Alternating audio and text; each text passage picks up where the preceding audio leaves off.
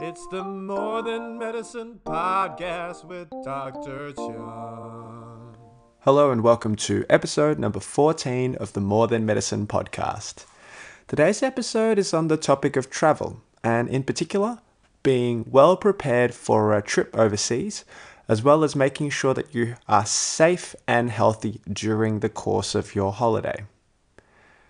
As you may be aware, borders are now open to the vast majority of countries around the world, and a lot of patients have been coming to see me to get ready for overseas trips. Now, before we go into the episode, just a quick reminder that all of the information provided in this podcast is of a general nature and purely for educational purposes. Uh, specific questions should be brought to your regular GP who has a better knowledge of your past history. So, you're getting ready to go on a trip. Um, now, this travel podcast is more specific for overseas trips, but uh, a lot of these can be quite relevant to interstate travel, particularly if you're heading to the northern parts of the country, like far north Queensland. So, as you get ready for the trip, you obviously will start to have a bit of an itinerary. And the topics that I'm going to discuss within this podcast include immunizations, particular information around mosquito borne diseases like malaria and dengue fever, how to stay healthy on long distance flights, and in particular, avoiding conditions like DVT, also known as deep vein thrombosis. What you should put within your first aid kit when you travel, and a few other bits of advice that I found helpful in my own travels. So, to start with, immunizations. It's very important to get these organized early because if you come and see the doctor a few days before your trip, you may actually be too late to have the benefit of the immunizations. So before you travel, make sure that you've got your routine immunizations all sorted out. In particular, things like tetanus, hepatitis B, and measles are probably the most important to have up to date. Now, if you were born in Australia or have come to Australia and have had catch up immunizations, you should have all of these under control. And you can usually check these on your MyGov or immunization register. The other more specific vaccinations include the COVID vaccine, and this is probably a prerequisite for most countries now before you go and travel. Along with the COVID vaccine, the other one that's really important to get before you travel is the flu vaccine. This is particularly common in high traffic areas, places like airports, airplanes, and lots of indoor activities that you'll be doing while you are traveling. The other vaccines that I commonly recommend to patients, particularly if you're traveling to countries where hygiene is not as good, are hepatitis A and typhoid. Hepatitis A is a virus that's transmitted through food and water and can cause high fevers, general feeling of unwellness, and can cause inflammation of your liver, which can actually leave you turning yellow. This is easily pre- prevented by having a dose of the vaccine. Typhoid is a type of bacteria that can cause high fevers, make you really unwell, and once again, is easily preventable by getting a vaccine. Now, all of these vaccines take a bit of time for your immune system to work. So, you want to make sure that you probably get it at least a week, if not two weeks, before you travel. The other vaccine that can be quite important for certain countries is yellow fever vaccination. This is actually mandated, so compulsory for certain countries within South America and Africa. Now, you'll need to speak with your doctor before you travel to these countries, and often your travel agent will advise you to get it done before you go. The yellow fever vaccine, as well as the hepatitis A and typhoid vaccines, do need to be purchased either through the clinic that you go to or via a pharmacy. So just be prepared for that as an extra cost to your trip. But as I said, it's a lot cheaper and definitely a lot easier than getting sick from these illnesses while you're away. Now, the other thing you'll want to get sorted out before you head overseas is whether you need to get protection against malaria. Malaria is a mosquito borne disease that affects people and can cause severe fevers, muscle aches, and even death if you're not careful. Speak with your doctor about this, but often you can go on to malaria prophylaxis, which is medication that you take to reduce the chance of catching malaria even if you are bitten by a mosquito that's infected with it. The other general tips about mosquitoes are to avoid the feeding times for mosquitoes. This tends to be around dusk, so in the late afternoon going through till dawn. And at these times, you want to make sure that you're covered with mosquito repellent and that as much of your skin is covered as possible.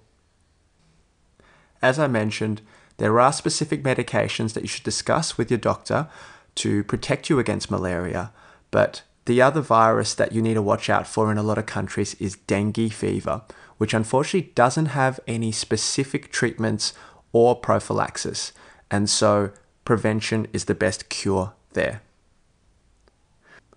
One of the other common issues that a lot of people deal with while they're traveling, particularly in more developing countries, is travelers' diarrhea. The best way to avoid this is to be very careful with what you eat and drink. So, for example, when you are drinking water, you make sure that it comes from a bottled or purified source. A common trap that can happen when people are traveling is ice in drinks. You want to generally avoid ice because it's often made from tap water. And uh, if it is ice, you probably want to make sure that it's from a purified source then. When it comes to food, ensure that the food is cooked adequately. And if it isn't cooked, that it is peeled and that it's washed in purified water. This means that foods like salads can be quite risky now, it's not to say that you have to be 100% with all of these things. Traveling is about experiencing new things, including foods and drinks. However, each time you do break these rules, you run the risk of having, uh, I guess, the consequences of it being the traveler's diarrhea. And if you do get sick, you'll want to make sure that you've got a little bit of a game plan for what to do. The most important thing is making sure that you stay hydrated. So, this is where it can be handy to have uh, some packets of rehydration solution. So, in Australia, things like Gastrolyte or Hydralyte in your first aid kit, which is something I'll discuss in a moment. The other thing that can be helpful, as long as you are not particularly sick from the diarrhea, is a little bit of a uh, stool slower. So something like a gastrostop or Imodium in Australia, once again, uh, are safe things to take as long as you're not feeling too unwell and it's just the diarrhea that you're dealing with. Anything more than this will probably require you to go and see a doctor while you're away. However, you can discuss this a little bit more in detail with your GP to see what other options are available. So, the final thing, I guess, to talk about specifically with traveling before we uh, go on to our sort of bits and bobs at the end of the podcast is about DVTs. So, DVT stands for deep vein thrombosis, and it's due to blood in your legs generally uh, being still for too long and thickening up and eventually clotting. Uh, and this can cause both swelling as well as pain in your legs, generally around your calves, and more importantly, that clot can move up through your legs into your lungs and actually cause quite a uh, quite a serious condition uh, called a pulmonary embolus. So, if you're sitting in a plane for sometimes 10 or 12 hours in one go, this does increase your chance of having one of these conditions happen. So, the best way to avoid that is a few things. First of all, make sure you are drinking enough fluids on the flight. Uh, the thicker your blood is, the higher the chance that it's going to clot up. So, make sure you're drinking mostly water or other um, solutions that are going to rehydrate you. Uh, alcohol does not count in this situation. The second thing is movement. So, moving your legs, uh, either getting up and going for a little bit of a walk or a stretch every hour or two, or doing some calf raises while you're sitting, can be very helpful to get blood moving through those veins in the bottom of your legs and avoid the blood from pooling up. The final tip is wearing some things called flight socks or compression socks during your flight. Uh, these socks tend to be calf height and they help to squeeze those veins to reduce the chance of blood pooling and then clotting within them. Now, the final bit of advice that I'm going to give is to try and pack a first aid kit of some sort when you travel. This can include some things like having some painkillers, some oral rehydration solution. So in Australia, that's things like Hydralyte or Gastrolyte if you have a bit of diarrhea. And along with that, maybe some uh, stool stoppers, I call them. So things like Imodium or Gastrostop uh, if you do get a bit of uh, diarrhea. Other things that are really important are maybe bringing some bandages in case you get some cuts and scrapes, some mosquito repellent, especially important in tropical countries, and of course, your regular medications if you do take any regular medications. And it's really important that you bring these medications in your carry on luggage and not in the actual check in luggage in case your luggage gets lost. For patients who have a more complex medical history, it can be handy to have your GP or your doctor print out a list of your current medications as well as your medical history this can be invaluable if you do end up needing to see another health professional while you're overseas. And a final tip is to always consider getting travel insurance before you travel anywhere. This is especially important if you are going to a place where the medical care that's provided is not going to be covered as a reciprocal agreement with Australia.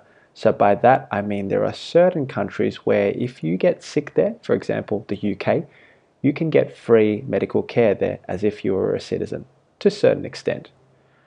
Now, if that's not the case, going and seeing a doctor, or worse yet, going to hospital, can be very expensive. And the small price of getting some travel insurance can really give you peace of mind, particularly if something like that happens. So, always look into that, and uh, often your travel agent will recommend something like that for you. So, there you go a short summary of some of the things that I look into for patients when they tell me that they're going traveling. We discuss things like immunizations, preventing mosquito borne diseases like malaria and dengue, how to manage travelers' diarrhea, how to prevent things like DVTs or deep vein thrombosis when you're on a flight, and a short bit about getting a first aid kit as well as making sure that you have travel insurance before you go overseas. So it's an exciting time for a lot of people, and I wish all of you a good journey if you are going overseas and making sure that you stay safe. And I'll speak to you next time on another episode of the More Than Medicine podcast. Bye for now. It's the More Than Medicine podcast with Dr. Chung.